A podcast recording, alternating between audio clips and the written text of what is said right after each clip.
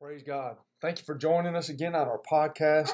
As I always say, I hope these are a blessing to you. I truly enjoy studying and recording those, and I hope you enjoy listening, and that not only that you just enjoy listening, but hopefully that they're building some spiritual fruit in your life.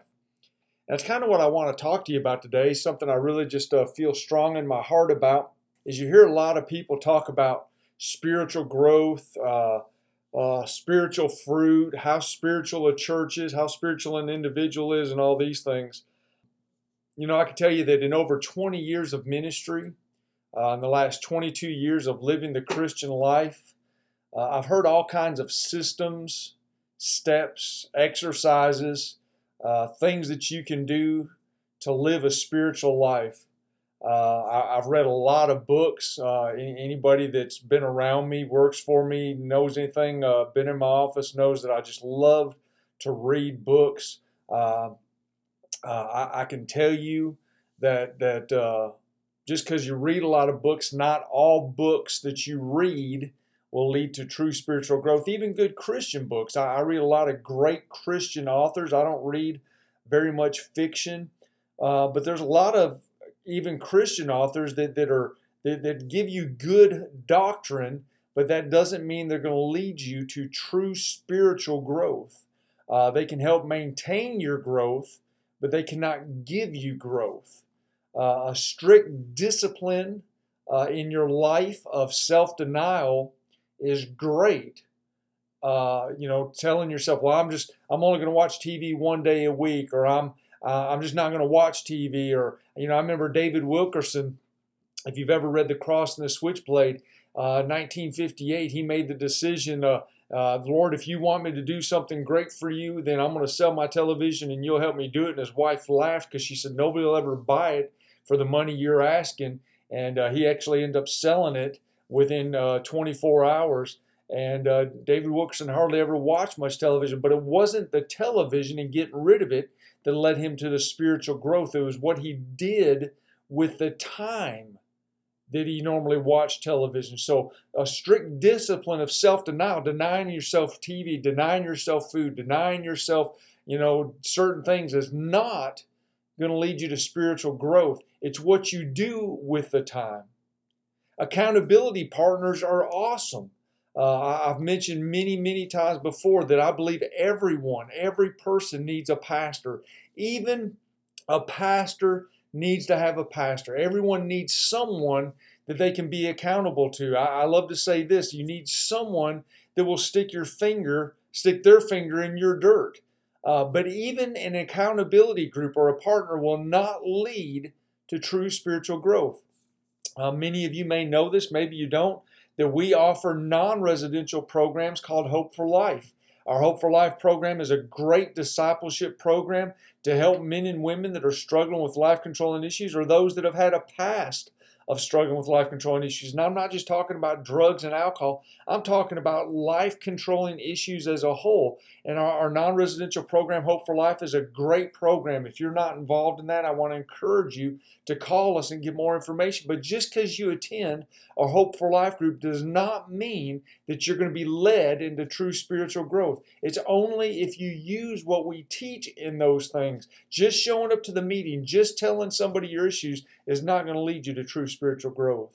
I can tell you that all of the ladies that come through our program, they'll memorize over 100 scriptures while they're here. I can tell you that I have memorized several scriptures, probably forgotten more scriptures than I currently know in my time of walking with the Lord.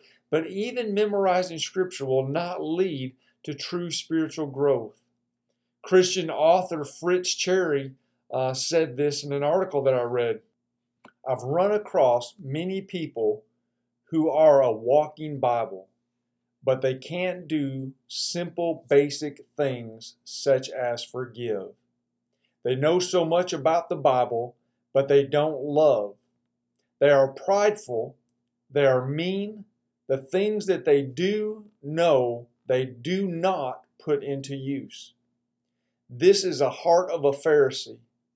One of the things I love to say is that you can know all about God and still not know God.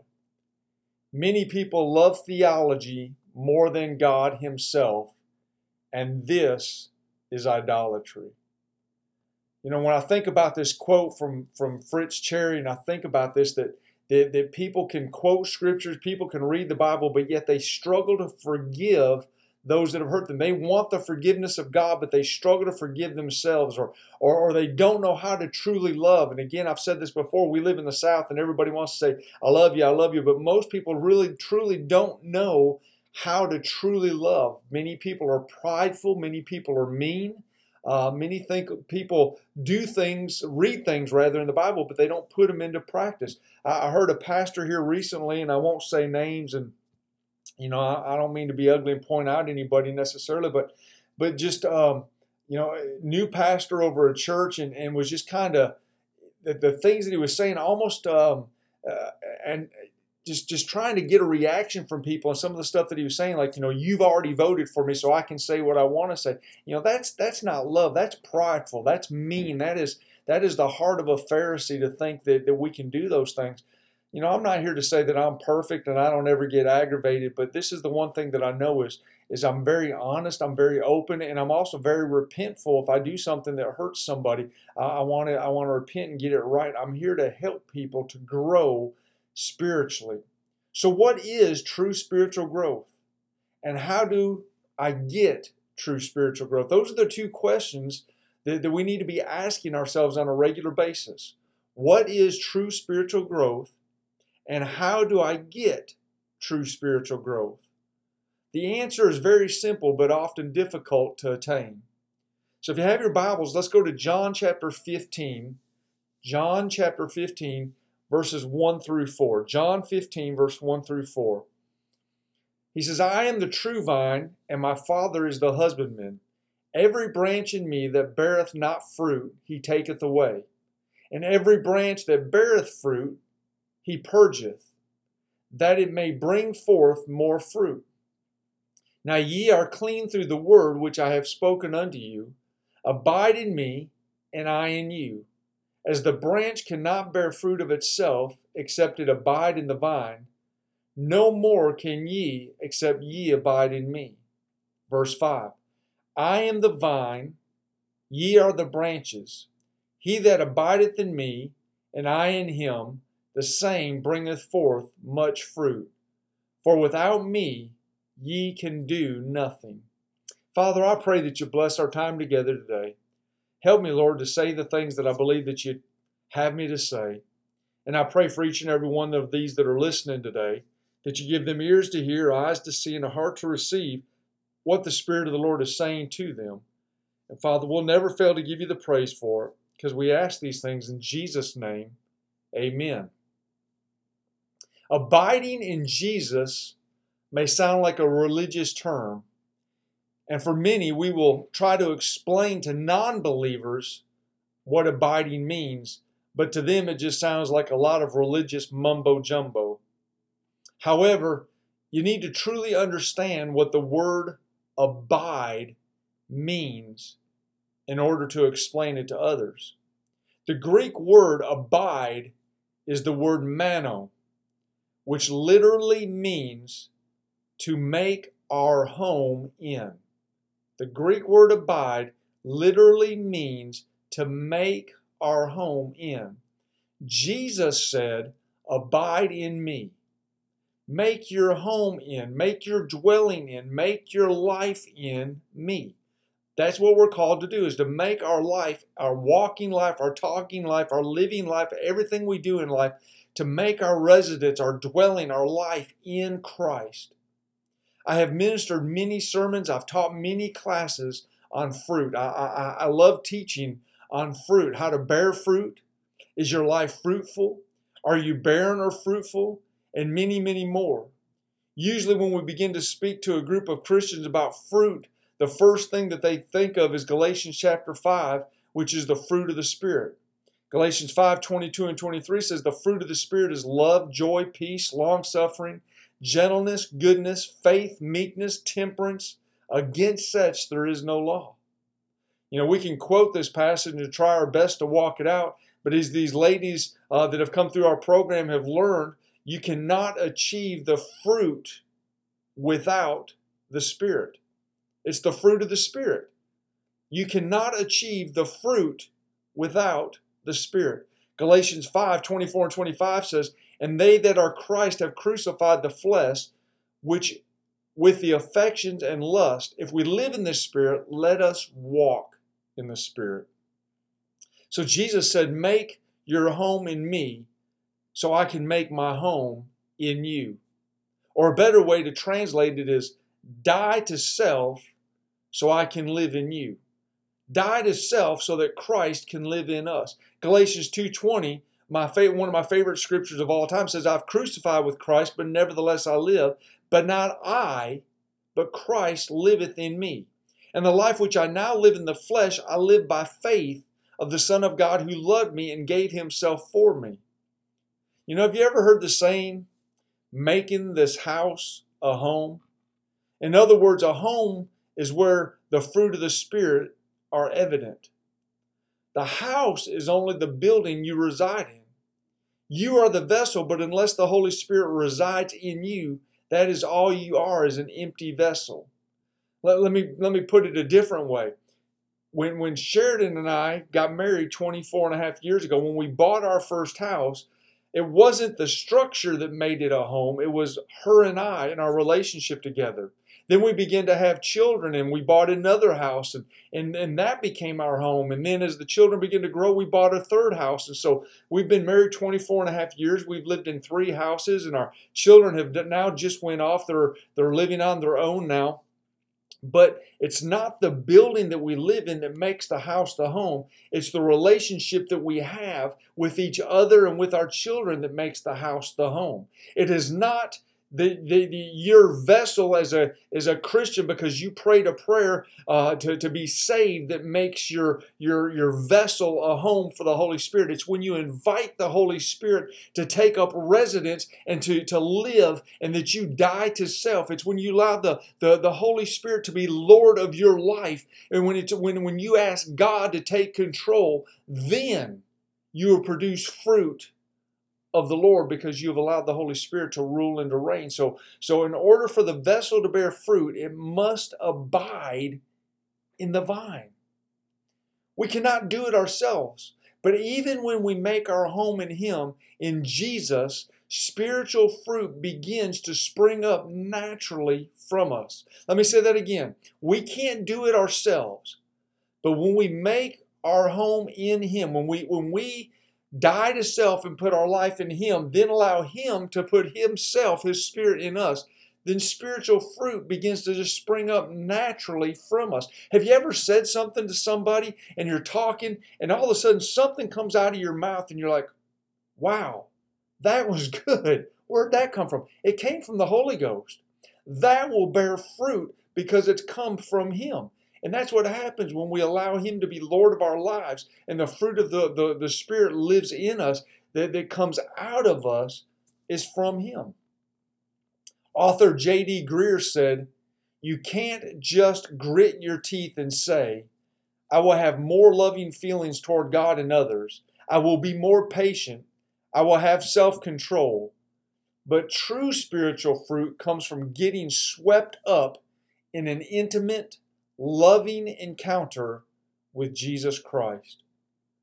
True spiritual fruit comes from getting swept up in an intimate, loving encounter with Jesus Christ. That's so good. Have you ever asked yourself as a Christian, why am I still so impatient? Or maybe you said, how could I really be saved and still have issues with self-control? Boy, I've often asked myself that. I'm not the most patient person. I'm learning. I'm getting a whole lot more patient the older I get. And then self-control. You know, I've learned to do more with less. I've learned to thank God for what I have and not constantly ask God for what I don't have. But the answer is this. I need to quit focusing on fruit and begin to focus on the vine. That's what all of us need to do. Quit focusing on the fruit and focus on the vine. See, we get so caught up, churches, pastors, they get so caught up in the number instead of being connected to Jesus and allow Him to take care of it. Here at Adult and Teen Challenge at the Upper Cumberland, it's not necessarily about money. It takes money to run the ministry, but we trust in Jesus Christ our Lord that He would supply all of our needs according to His riches and glory. We want to have all of our beds full, but we understand that God's the one that brings them in, not us. So we got to quit focusing on the fruit and focus on the vine. I wish I could tell you that every person that graduated Adult and Teen Challenge at the Upper Cumberland has never, ever went back to a life of drugs or alcohol. But if I focused on those that have stumbled, that would make me want to quit this ministry. But the reality is this: when I focus on the vine, when I focus on Jesus, then what happens is I can push through, and then I move on to the next young lady that wants help, knowing that God can work through her. So we need to understand, we got to quit focusing on the fruit and focus on the vine. Jesus is the vine. Jesus said the branch cannot bear fruit of itself unless it abides in the vine.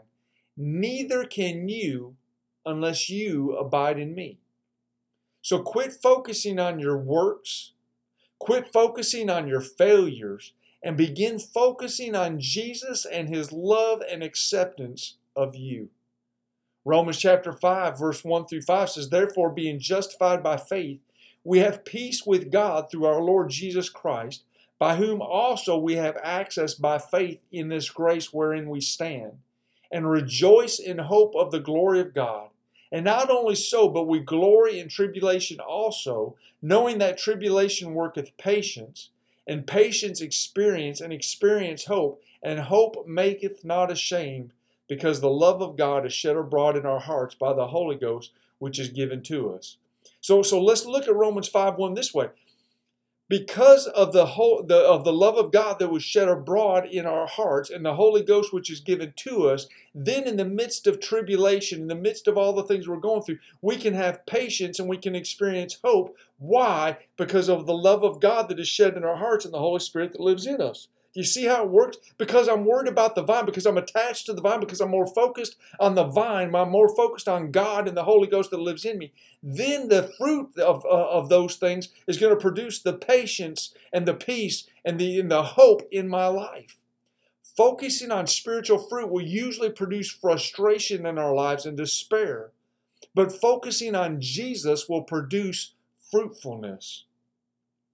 Jesus did not say, "Abide in my fruit." Jesus said, "Abide in me."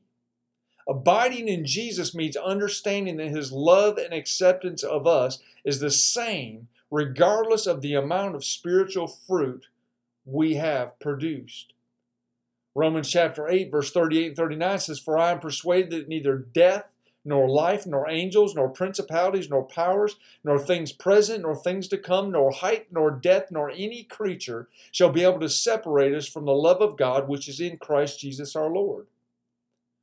However, it is only when we understand that His love, God's love, is not conditional upon our spiritual fruit, that we will begin to gain the power to become truly fruitful.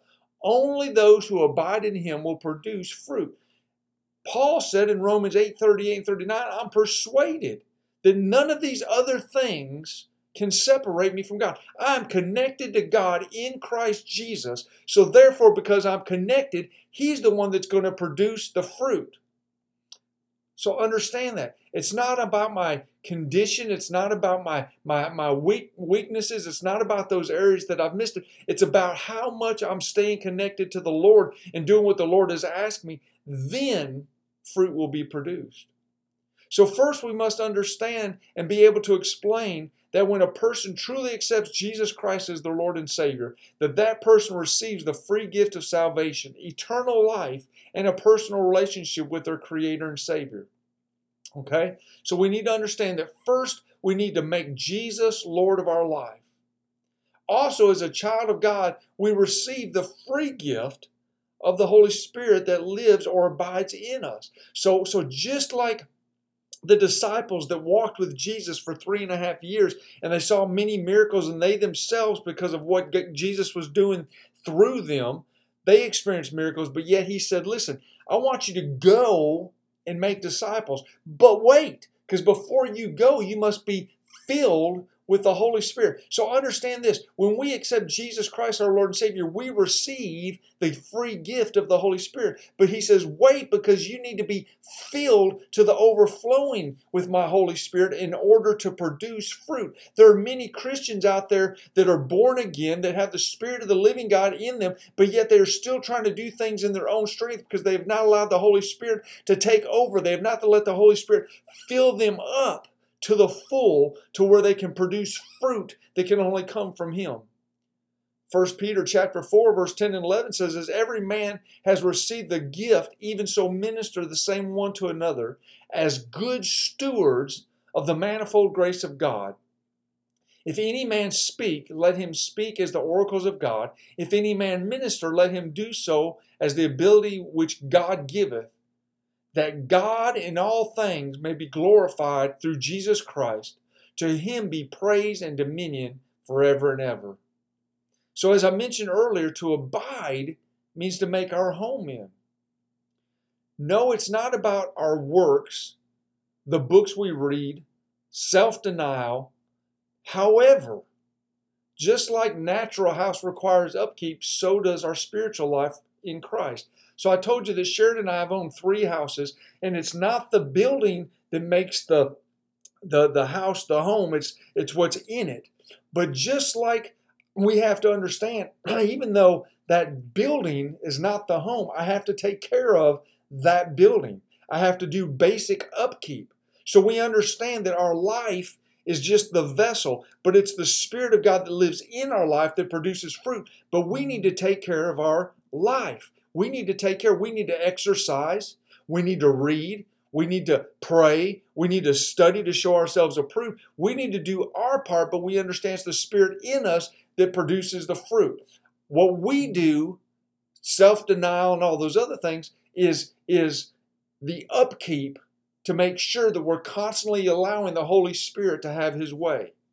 Regular prayer time reading and studying God's Word, fellowshipping with other believers are all part of staying spiritually healthy. They cannot bring spiritual growth in and of themselves, but they will help you to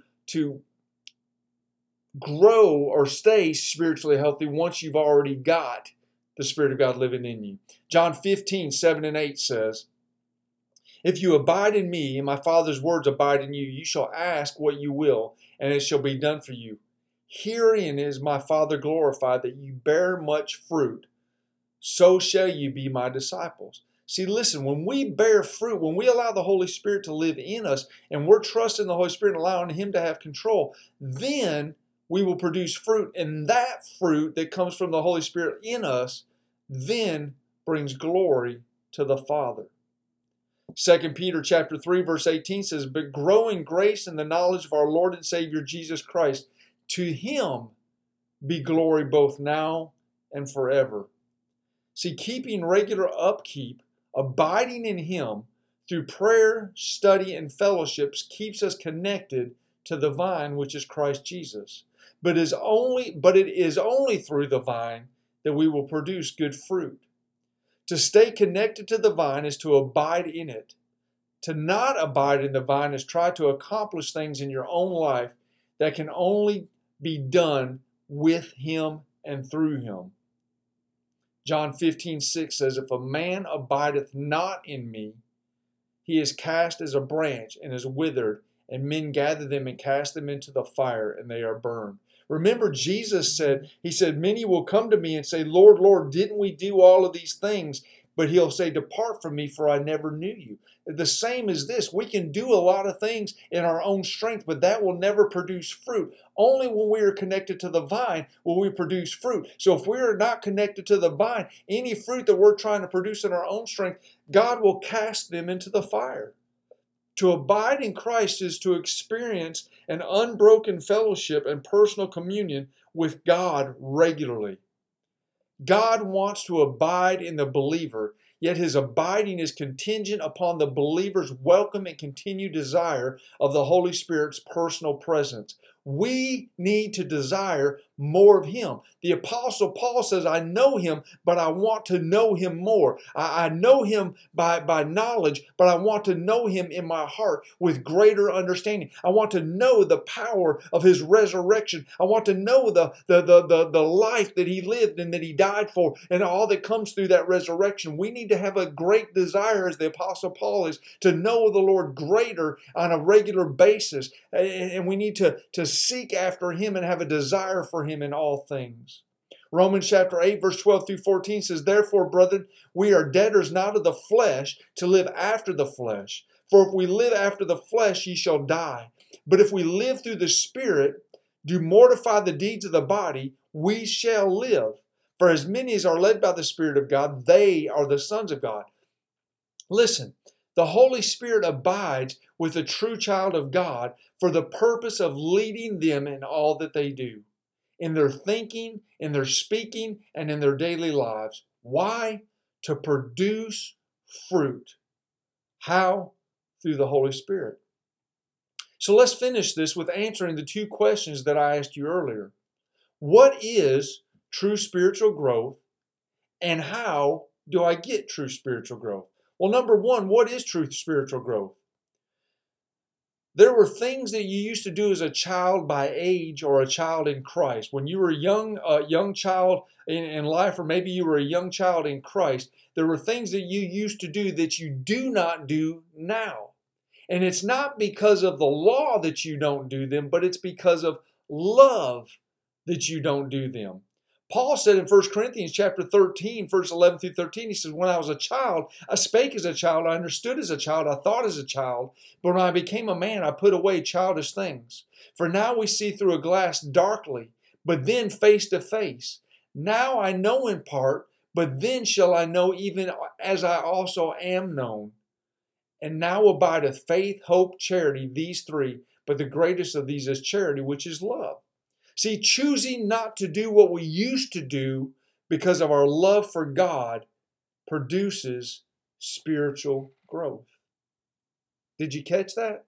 So when we try to do it in our strength, when we try to do it because of law, when we try to do things out of some type of, well, if I'm really a Christian, then I need to do these things, then what happens is we'll end up getting bitter. But when we do it because we love, because He first loved us, then that will cause us to produce fruit. That will cause us to have true spiritual growth. When we do things because of love for God and God's love for us, will produce fruit. Matthew 26:41, he says, Watch and pray that ye enter not into temptation. The spirit indeed is willing, but the flesh is weak. See, our flesh cannot do it in and of itself, but the Spirit of God that lives in us can do those things. That's why the Apostle Paul said in Galatians 5:16, he says, Walk in the Spirit, and you shall not fulfill the lust of the flesh. But if you're just trying to do everything in the flesh, you're never going to produce true spiritual growth. True spiritual growth is not that you have to change. Let me say that again. True spiritual growth is not that you have to change, but the love of God abiding in you causes a desire to change. Colossians 3:2 says, Set your affection on things above, not on things of the earth. When we begin to deny flesh and turn from our wicked ways and abide in the Spirit, then we will experience true spiritual growth. So number two, how do you get true spiritual growth? Well, Matthew 5:6 says this, Blessed are they which do hunger and thirst for righteousness, for they shall be filled. See, when we hunger for God more than we hunger for the world, then He will fill us. What does He fill us with? More of Himself. Romans 12:2 says, Be not conformed to this world, but be transformed by the renewing of your mind, that you may prove what is the good and acceptable and perfect will of God. When we renew our thoughts and our actions to line up with the Word of God, then we will be filled with the Spirit of God. Ephesians 5:18 says, Be filled with the Spirit. We understand that when we receive the Holy Spirit at conversion, but we need to desire Him to fill us. John 15:5 says, I am the vine, you are the branches. He that abideth in me and I in him, the same bringeth forth much fruit. For without me you can do nothing. So understand this, saints. You must live in Him, but you must allow Him to live in you and have all authority. I want to say that again. You must live in Him, but you must allow Him to live in you and have all authority. So do you desire real spiritual growth? Then you need to learn to abide in Him. I love that song by William McDowell, "I Give Myself to You." And in that song he says, "Take my life. All I have is for you." I love that song. If you get a chance, pull that song up. William McDowell, "I Give Myself to You." And not only just make it a song that you sing, but make it a declaration to live a life full of God and fully in God. Father, I thank you again for this time together. I thank you, Father, for your word that is truth and for your promises that are yes and amen in Christ Jesus. Bless each and every one that listened. I pray, Father God, for those that may not know you, that they would come to a saving knowledge of Jesus Christ, that they would call out to you, repent of their old ways, and ask you to come into their heart and be Lord of their life. For those of that are listening, that are already born again, I pray that they would desire a more spiritual life that would bear much fruit, not legalistically, but of love. Love that produces fruit through the Lord Jesus Christ. Father, we give you praise for these things because we ask them in Jesus' name. Amen. God bless. Have a great week.